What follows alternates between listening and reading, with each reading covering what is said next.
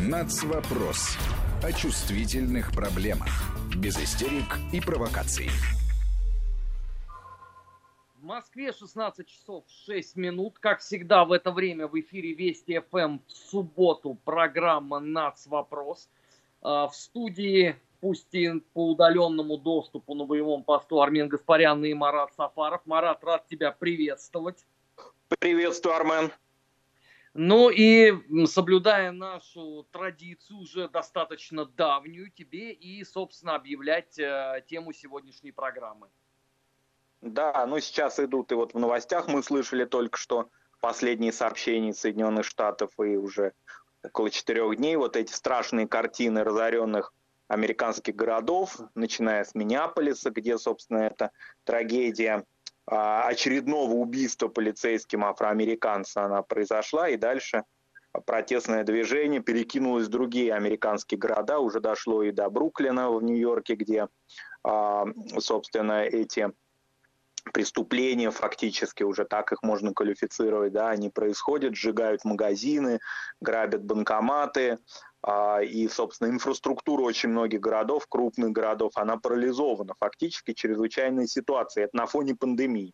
Но поскольку формат нашей программы а, предполагает аналитику, собственно, нацвопроса, вот мы а, и с Арменом решили поговорить о том, что вообще происходит с национальными отношениями в Соединенных Штатах, поскольку все прекрасно понимают, что это лишь продолжение, очередное продолжение вот этого крайнего восприятие расового вопроса и никуда не ушедшего расизма, поскольку всем памятно, видимо, да, я думаю, нашим радиослушателям тоже события 2014 а, года, когда были подобные же а, трагедии, да, убийства фактически при задержании а, собственно, чернокожих а, людей, да, и когда вот именно их цвет кожи становился ну, частью да, этих протестных движений, и перекидывались также они на фактически всю Америку. Поэтому это продолжение очень большой-большой давней трагедии. Что вообще происходит там, и не только с точки зрения а, отношения властей к афроамериканцам, но и к другой очень крупной, а, такой, можно сказать, даже этнической да, группе Америки, это латиноамериканцев. Знаешь, Марат, а ничего ведь такого экстраординарного не произошло. Конечно, если условно судить по внутренней политике э, в Соединенных э, Штатах, по условно кинематографу или э, масс-медиа, то, конечно, это, наверное, должно вызывать некое удивление, потому что там все стерильно, там вообще в принципе нету ровным счетом э, никаких безобразий, э, все хорошо, э, все друг друга любят, все друг друга ценят и так далее, и так далее. Но это же ерунда, потому что если посмотреть внимательно за ситуацией, в том числе там почитать в интернете, что пишут люди, причем задолго до этих событий, а, то картина-то рисуется ровно та же самая, которая была и всегда. То есть э, да. расовая сегрегация убрана условно с медийной повестки, но она никуда ровным счетом не делась из американского общества. А напротив, она с каждым годом набирала все больше э, и больше обороты. И этому тоже есть целый ряд объяснений. Полностью с тобой согласен, Армен. Кроме того, вот за последние годы в э, период а, Трампа, да, собственно, вот этот афроамериканский активизм, он, конечно, еще более усилился. И э, правые, видимо, да, те эксперты, которые говорят о том, что этими случаями трагическими пользуются политики в этот непростой для Америки предвыборный год. Тем более, что вот сейчас по реакции мэров городов американских, которые, в общем-то, ну, по большому счету не могут контролировать уже ситуацию да, на своих улицах, а, очень хорошо видно, насколько они отправляют месседжи в Белый дом.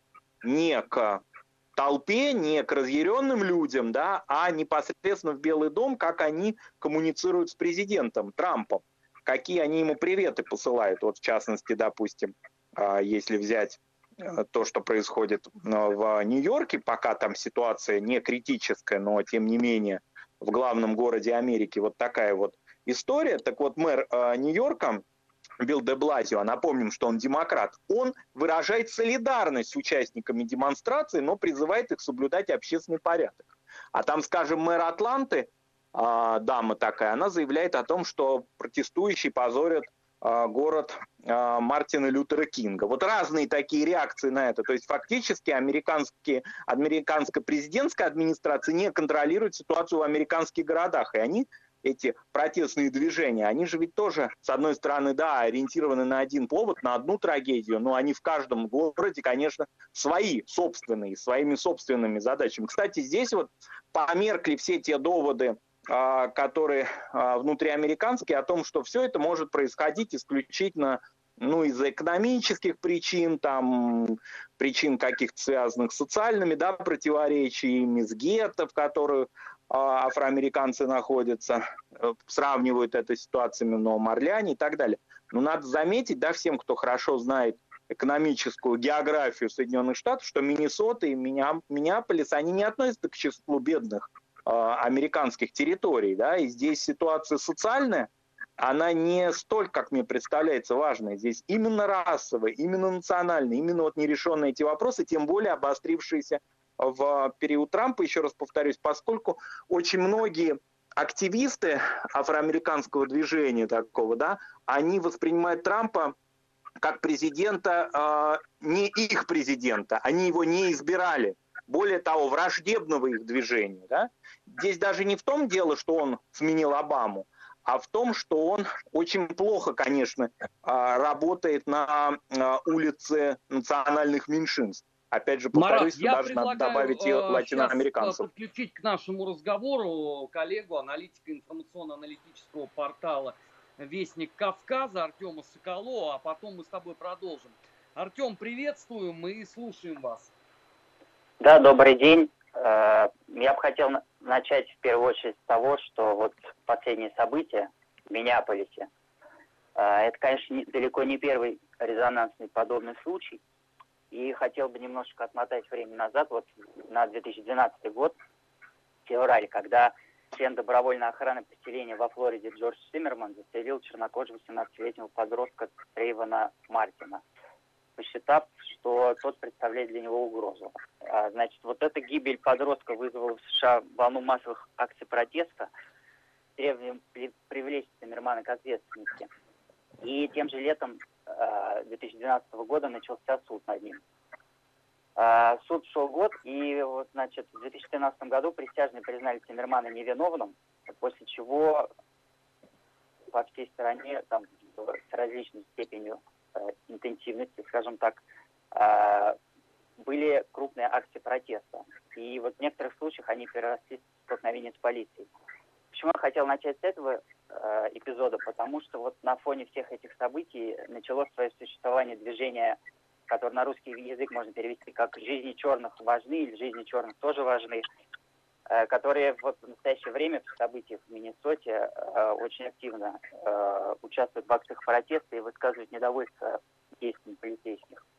И вот это движение э, активистов, которые как раз выступают против насилия в отношении чернокожего населения – и устраивать акции протеста и демонстрации э, против полицейского насилия и расовой дискриминации в США, оно начало свое существование как раз э, в 2013 году вот на фоне э, суда над Тиммерманом. Э, но оно начало э, как в качестве, скажем так, хэштега в соцсетях. И только спустя год, в 2014 2014 году во время уличных демонстраций, вызванных смертью двух афроамериканцев, Майкла Брауна и Эрика Гарнера, оно набрало уже такой вес и стало э, известным по всей стране.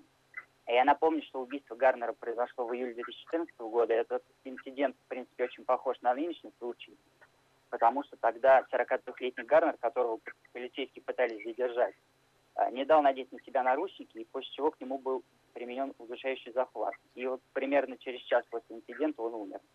А в августе 2014 года 18-летний э, Майкл Браун погиб после того, как в него несколько раз выстрелил полицейский Даррен Уилсон, который подозревал его в ограблении, которое совершено вот буквально за несколько минут до инцидента. Это вот тот самый случай, то самое резонансное убийство Фергюсона, спровоцировавшее массовые беспорядки. Теперь хочу э, затронуть вот какой вопрос. Значит, э, а действительно ли вообще афроамериканцы являются особым объектом жестокости со стороны американской полиции? А, ну, говорить об этом однозначно весьма сложно, поскольку актуальных официальных исследований на эту тему в свободном доступе нет. Что касается неофициальных, то вот несколько лет назад газет, газета Wall Street Journal приводила статистику, опровергающую излишнюю жестокость полиции по отношению к афроамериканцам. А, значит, газета утверждает, что среди белых и латиноамериканцев на полицейских приходится около 12% случаев применения оружия с летальным исходом, а на, на афроамериканцев 4%. При этом белые составили 50% убитых в результате инцидентов, во время которых полицейские применяли оружие. А на африканцев это где-то около 26% приходится. Кроме того, на чернокожих американцев приходится подавляющее число преступлений применением насилия. Значит, вот в 75 округах, э, где проживает большая часть населения страны, а афроамериканцы составляют около 15% населения, но при этом на них приходится две трети тяжких преступлений. И вот в том же Нью-Йорке, например, 23% населения составляют афроамериканцы, э, но они совершают около 75% преступлений с применением оружия и 70 грабежей. А вот белые, значит, по мнению газеты Wall Street Journal, э, часто где-то 34% таких случаев, и на, на их э, 34% случаев приходится на белых, и на их счету около 2% случаев стрельбы и 4% грабежей. Э, в свою очередь, вот было независимое исследование экономиста из Гарвардского университета э, Роланда Фрайера, который значит, является первым американцем, получившим престижную награду по экономике имени Джона Бейтса Кларка. И он привел свое исследование на основе статистики, собранной в 10 городах и округах. А, значит, в его докладе вот подчеркивается, что афроамериканцы и латиноамериканцы намного чаще испытывают проявление насилия со стороны полиции. То есть, когда вот на них наводят пистолет, на них надевают наручники, не арестовывая их при этом, против них применяют газовый баллончик или дубинку. Ну, примерно как-то так получается. Спасибо. На связи с информационной студией Вести был аналитик информационно-аналитического портала Вестник Кавказа Артем Соколов. Марат. Ну что, а, продолжая наше с тобой обсуждение событий в Соединенных Штатах, ну что, прекраснейшим образом игнорировали а, все предпосылки, рассчитывали, что не полыхнет. И теперь вот полыхнуло. Четыре дня это все-таки такая достаточно серьезная уже цифра, при том, что вот этот все американские разгуляй, судя по тому, вот что по, по тем новостям, которые приходят из Соединенных Штатов, он и не думает не то что сворачиваться, а хотя бы даже каким-то образом сбавлять обороты. Ну вот только что пришла очередная трагическая информация из города Окленда, где протестующие, собственно, застрелили охранника госучреждений. Он погиб, а его коллеги, они а, были ранены, пострадали и, видимо, вот будут госпитализированы. То есть эта ситуация продолжается трагическим образом разворачиваясь на фоне пандемии. То есть если мы там несколько а, дней назад слышали о том, что продолжаются вот эти бесконечные дискуссии между мэрами и губернаторами американскими и Белым домом о том, кому отменять, значит, а, режим а, самоизоляции, а кому нет, где там Трамп подгоняет, а где, значит, а, все-таки некоторые упорные губернаторы полагают, что еще ситуация, она требует определенной изоляции да, граждан и необходимости выдержать время, то вот теперь все граждане оказались на улице, и они грабят магазины.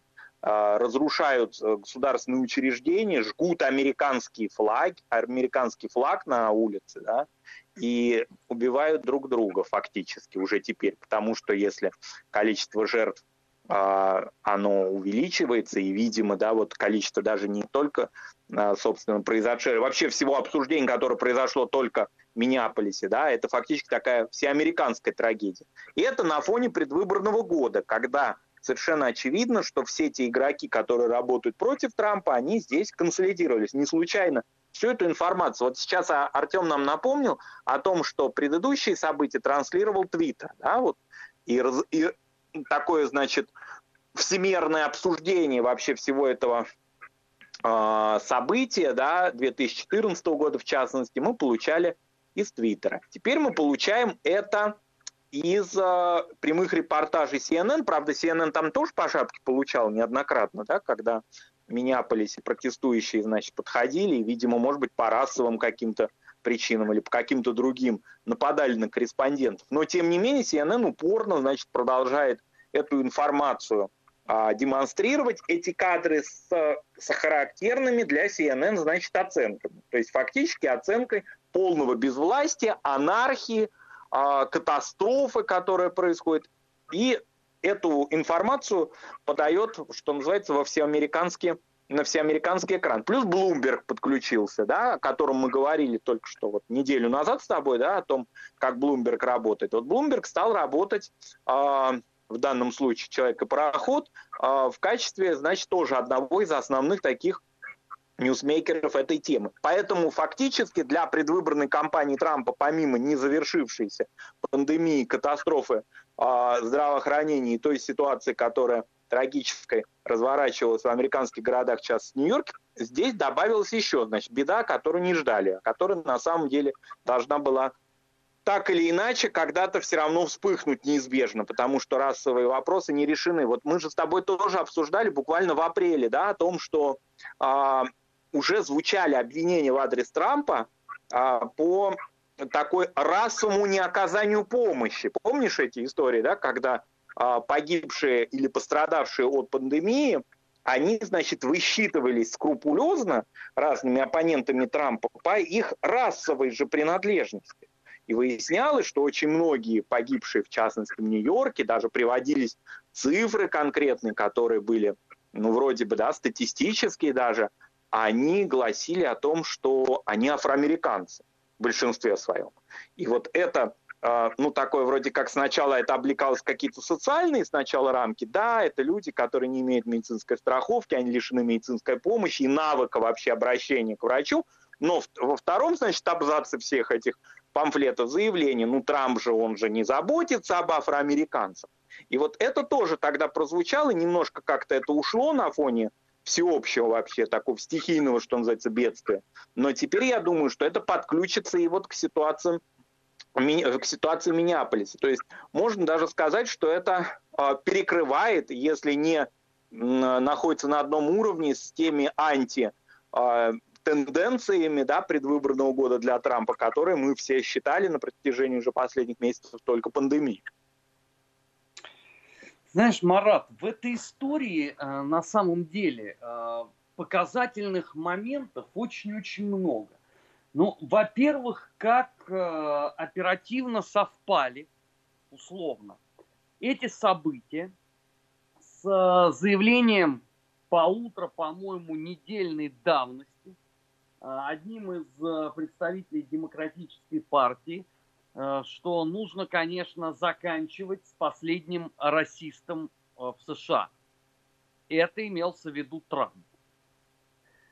Почему я говорю, что меня несколько смущают подобного рода обстоятельства? Потому что мне кажется, здесь нац вопрос, который действительно, вероятнее всего, и существовал в основе всей этой истории судя по там досье э, этого самого полицейского, знаешь, он оперативнейшим образом повернут э, в нужное русло.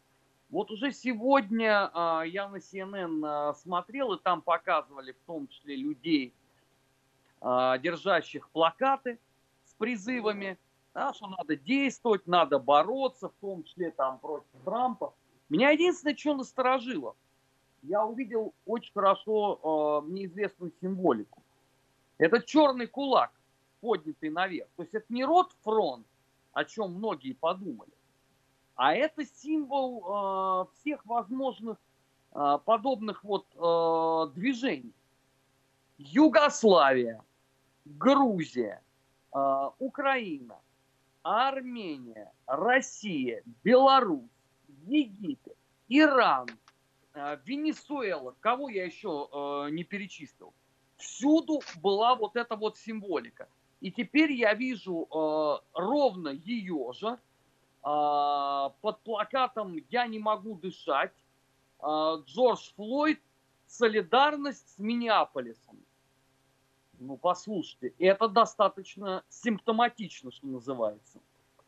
Нет, организованность этого движения, она, конечно, сразу заметна. Вот то, что это движение а, не а, стихийно возникает, это совершенно очевидно. И повод, который был, да, действительно, это трагедия, и трагедия, можно сказать, почти в прямом эфире, потому что она зафиксирована на видеокамере, и вот это противостояние активистов и полицейских, это не новость, но тем не менее то, что оно стало перекидываться на города, в которых, в общем-то, ранее, ну, насколько я понимаю, да, могу ошибаться, но не фиксировались такие ситуации, ведь даже э, протесты возникли в Лас-Вегасе.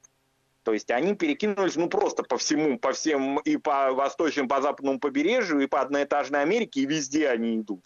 И конца этому не видно, потому что здесь э, городские власти, полиция и уже национальная гвардия, которая вводится, да, она стоит перед дилеммой либо плодить дальше насилие и возможные, опять же, да, возможные жертвы, либо вот просто безучастно за этим наблюдать. Ну, Трамп, да, там истошно кричит из Белого дома и обзывает этих мэров городов слабаками, но из, от этого ничего не происходит, да, никакого решения этого вопроса нет. Совершенно очевидно, что вот это прослойка, колоссальная прослойка, потому что здесь подключаются люди, которые не выходят на улицы, но тем не менее сочувствуют протестующим, они, все те люди, они плавно отходят, даже если их не, не учитывали до этого в качестве возможной части электората, но они а, медленно, но верно отходят от даже гипотетических избирателей Трампа, да, то есть возможности быть а, хоть каким-то образом сочувствовать его а, предвыборным, значит, претензиям, потому что совершенно очевидно, что теперь это восприятие уже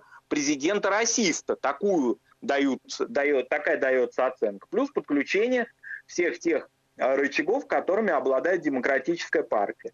Не случайно здесь, а, ну, как бы такой вот момент партийной, да, принадлежности, он очень отчетливо ощущается. Казалось бы, да, как будто бы включили какие-то партийные демократические Марат, кнопки, давайте мочить Трампа.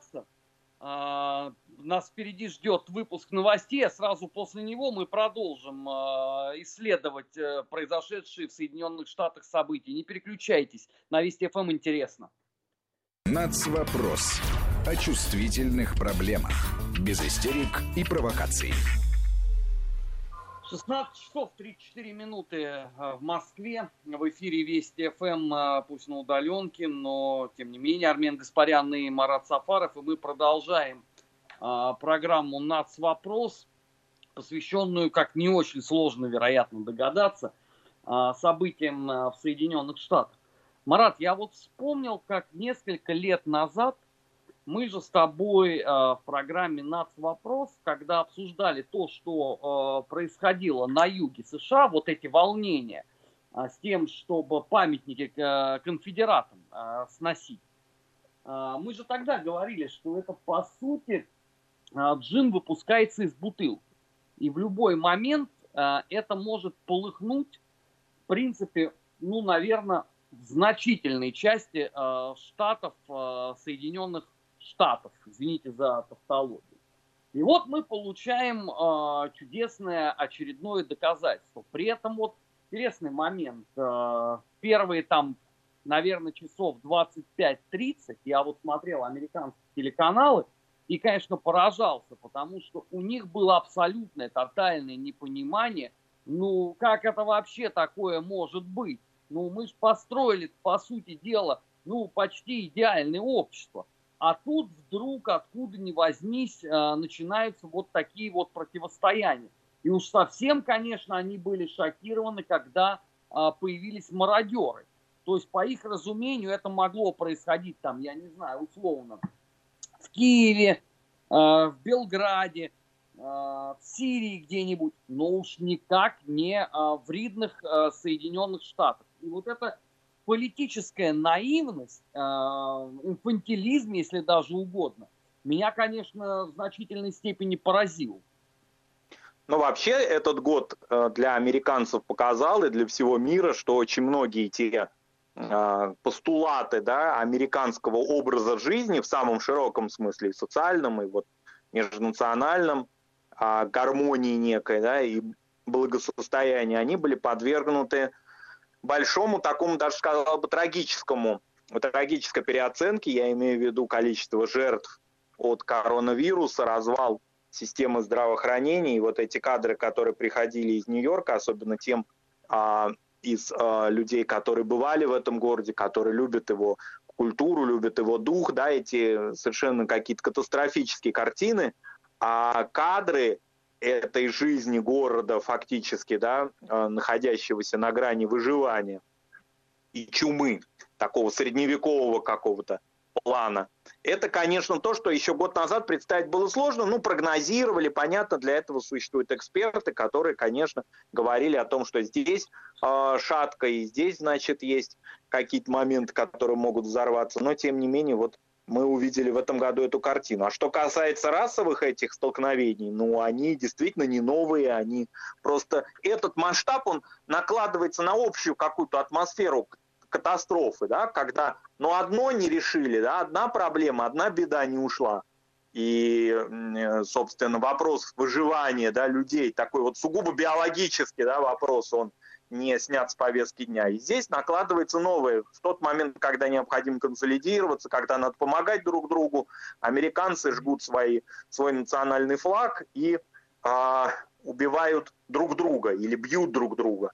И парализация фактически каких-то даже элементарных рычагов координации этой истории со стороны Белого дома, она поразительна. И, конечно, она будет сейчас использоваться демократами, когда президент, ну, а, в Белом доме, значит, может что угодно вещать и как угодно оскорблять а, своих подчиненных, а подчиненные ли они ему, тоже большой вопрос, да, но тем не менее это все а, никак не сказывается на том, что люди могут ощущать себя в безопасности. Мне здесь очень, ну, такая вот, особенно не в первые дни, не 25 конечно, числа, не 26 мая, вот уже вот буквально там вчера, позавчера, меня заинтересовало другая, другое отражение этой истории. А как на нее реагируют наши русскоязычные или вот вообще российские, да, защитники разных нацвопросов, да, которых мы а, допустим, да, хорошо знаем в качестве экспертов, аналитиков, а, этнографов, журналистов, занимающихся национальными отношениями. Ну, так складывается, что в большей степени они а, ориентированы на либеральную идеологию. И вот они защищают всех, да, они защищают черкесов, о которых мы говорили в прошлом году, ой, в прошлой программе, да, и они защищают Води и Жору в Ленинградской области, они защищают удмуртов, и так далее. Разные-разные истории, которые они находят в России и считают их ну, просто, ну, иногда они называют это геноцидом, иногда они помягче выражаются, но так или иначе на этом спекулируют, работают на протяжении многих лет. Вот насколько сейчас они а, оценивают, интерпретируют ситуацию, которая происходит а, в Штатах, да, вот как они вообще рассматривают эту историю и с точки зрения государства, и активисты, улица и полиция, и с точки зрения более глубинных таких моментов. И я понял, что, оказывается, вообще они это не анализируют. То есть этой истории для них нет вообще, она не присутствует в их поле, они не размещают посты, посвященные этой ситуации, они не сочувствуют и не восхищаются. Вообще эта история проходит мимо них, потому что она нарушает картину мира, выстроенную этими людьми у нас здесь, в нашей стране, или, скажем, тогда более широко в русскоязычном э, в Рунете, да, фактически, да, в сетевом пространстве, в соцсетях и так далее. Она разрушает эту картину мира, в которой все национальное с точки зрения обострения какого-то негатива и так далее может происходить исключительно только на просторах России.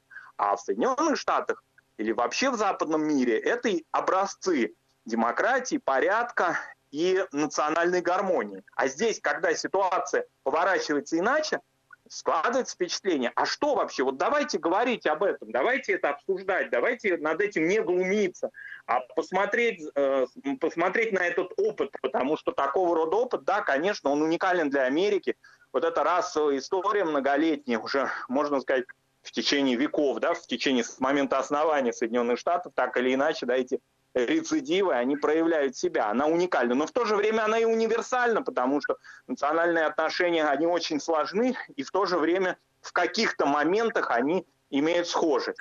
Но э, даже вот такого анализа, холодного анализа этой истории, такого рода господа не устраивают. Потому что для них это разрушение их привычных конструктов. Ага, значит, мы не можем питаться от этого, мы не можем использовать методички этих э, крупных центров, да, которые подвязались на эту тему и на этой теме, и, соответственно, учат других. Если они не могут реализовать свои гуманистические посылы внутри своего процветающего американского государства.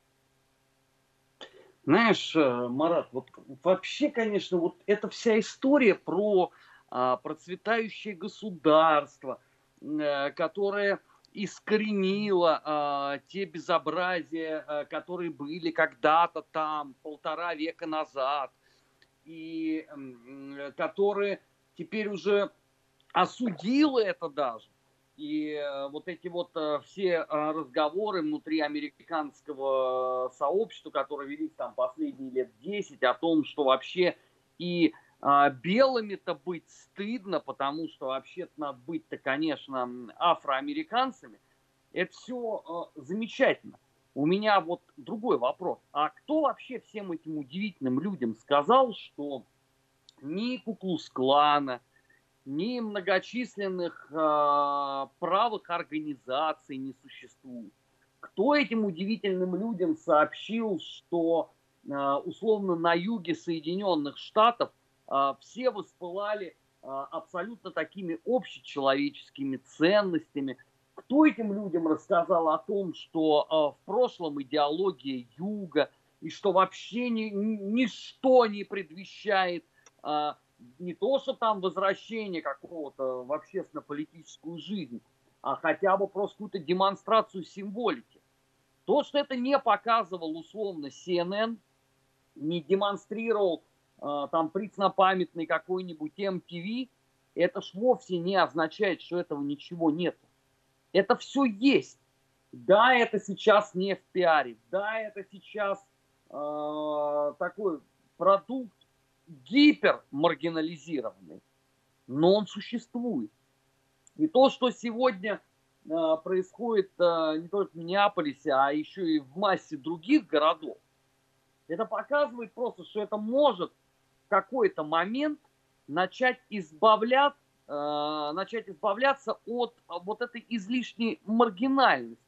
А напротив, это может стать сейчас за полгода до выборов одним из э, козырей, который будет разыгрываться перед э, предстоящими президентскими выборами. Полностью с тобой согласен. Вот уже сейчас ощущается, что это протестное движение институциализируется. Оно не разрозненное, это не банды. И вот это умение их информационным образом да, подкачать, значит, количество людей, подогнать их, а, сделать красивую картинку, может быть, на уровне да, просто самовыхода в интернет, да, без э, усилий а, каких-то медиагигантов американских, но тем не менее, умение вообще работать и протестовать в прямом эфире с этими, казалось бы, антирасовыми лозунгами, но по факту в значительной степени, но это известная тема, да, когда кто-то борется против расизма, неизбежно он может оказаться, если его используют какие-то экстремисты, может оказаться в ловушке, значит, э, зеркального такого же расизма. Потому что совершенно понятно, что вот эти лозунги и выступления против полицейских, они носят характер выступлений не просто против представителей власти, но и против белых как таковых, и это, в общем, уже никто не скрывает, и это опять повторение тех невыученных уроков, которые Америка видела на протяжении многих лет. Но другой разговор, что остается некая такая аморфная, почти 50-миллионная категория американских граждан с разной степенью вовлеченности вообще в американскую собственную жизнь. Это латиноамериканцы, которые, над которыми тоже нависла угроза значит, оказаться за бортом э, политики Трампа, поскольку он ну, как-то, в общем, игнорирует вот эту вот а, массу людей колоссальную, да, проживающую, ну, вроде, казалось бы, ком- компактно, да, в преимущественно южных штатах, но тем не менее и Нью-Йорке, и вообще имеющих на протяжении последнего, ну скажем так, десятка лет а, тенденцию а, к политическому тоже активизму, к тому, чтобы выбираться. Уже есть конгрессмены латиноамериканцы – но при этом основная масса людей может жить без английского языка и фактически не разделять те ценности американские, которые э, должны быть да, для граждан, да, и которые объединяют большую американскую нацию. Вот эта тема, как с ней будет Трамп работать? Понятно, что оперативно, если вдруг что-то вспыхнет.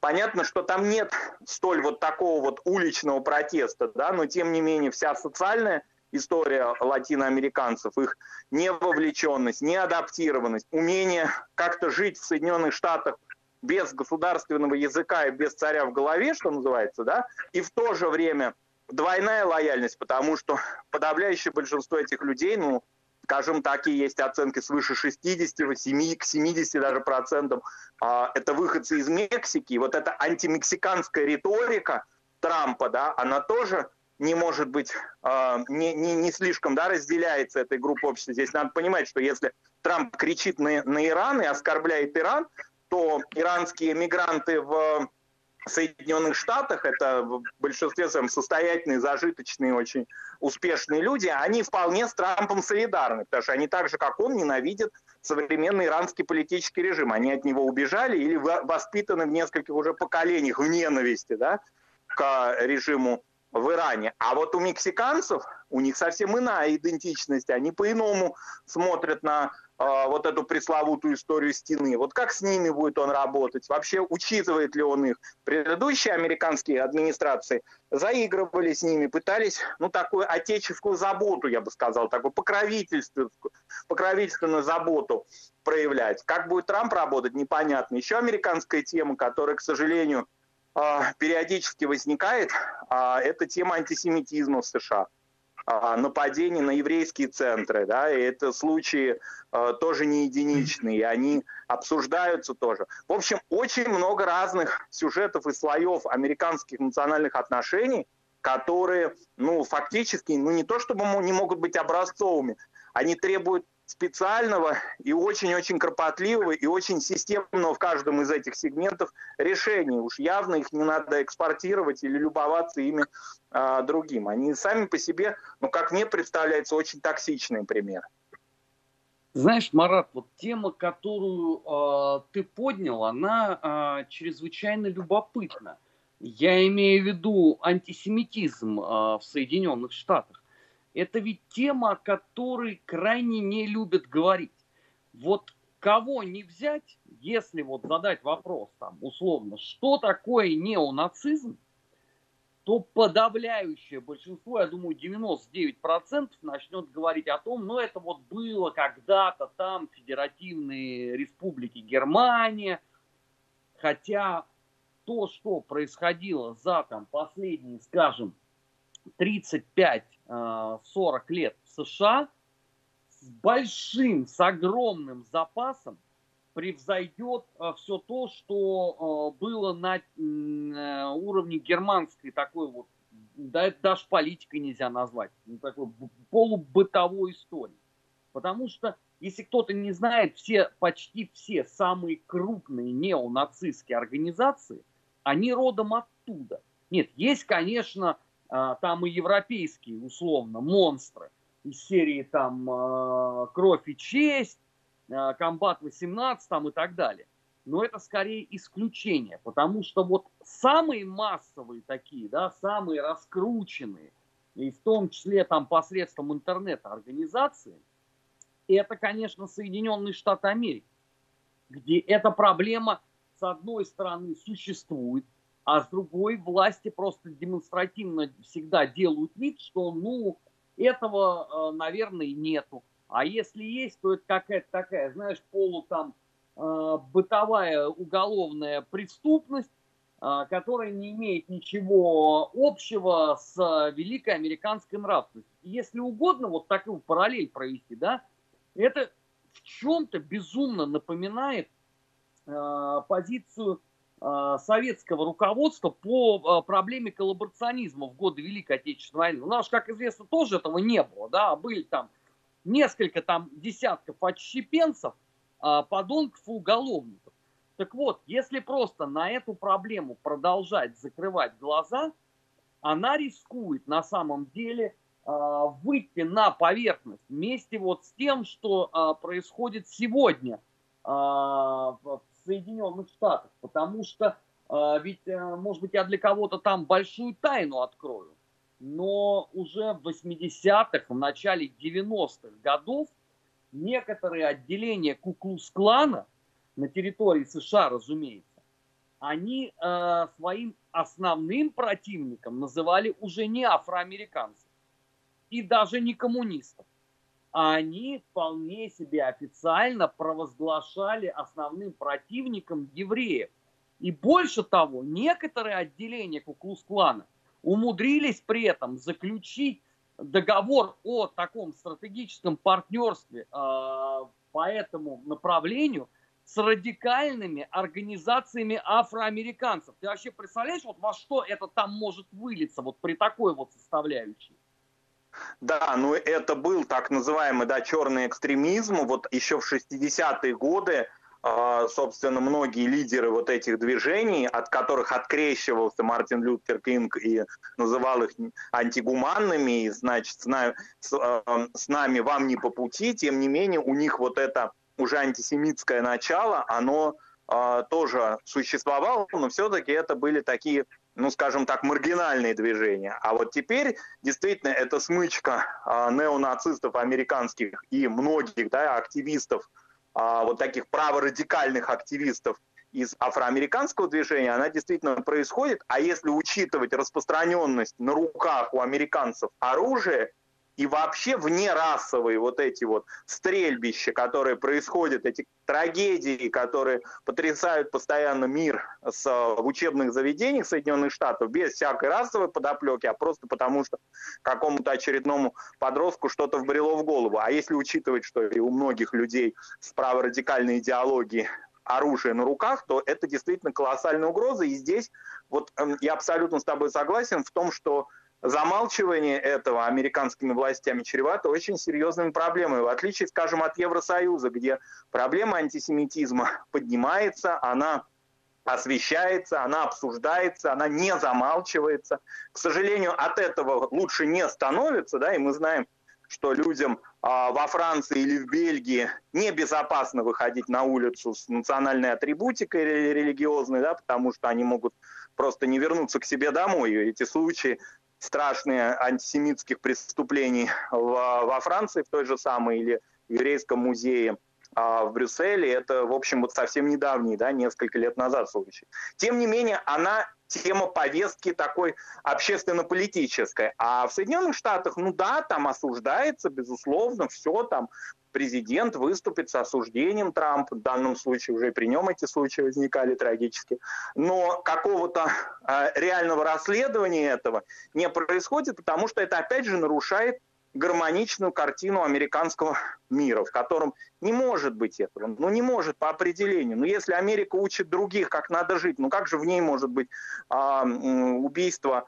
невинных людей, как в, нем может быть, в ней может быть антисемитизм, как в ней могут быть еще какие-то аспекты, которые нарушают баланс. Если Америка сама экспортирует в своем понимании права человека да, в других странах, следит за этим и вмешивается в слабые страны, которые позволяют себе вмешиваться да, и устанавливают там свои собственные, в том числе и этнопорядки, то как может быть какие-то проблемы, значит, самой Римской империи современной, как они себя видят. Поэтому ну, здесь э, это замкнутый круг, из которого выйти невозможно, потому что тот политик американский, который признает это, ему необходима очень серьезная смелость, сила воли его и во многом э, ну как бы нарушение вот этого баланса, потому что баланс-то очень хлипкий, э, фактически только в предвыборный период как-то начинает очерчиваться. Нельзя быть хорошим президентом и для правых радикалов, и для афроамериканских активистов, и для обывателей, и для ксенофобов, и для людей, которые вообще не рассуждают на эти темы, и для эстеблишмента, и для латиноамериканцев. Это общество, в котором ассимиляция в хорошем смысле, ну, в том, в котором мы видели это по американской истории начала 20 века, знаем, да, или 19 века, или даже еще первой половины 20 века, а, ее не происходит. Этого плавильного котла нет, к сожалению. А, и а, ничего не предвещает того, что он может возникнуть. Фактически это разнородные группы, а, через, ну, как бы сказать, управляя которыми американские политики должны балансировать.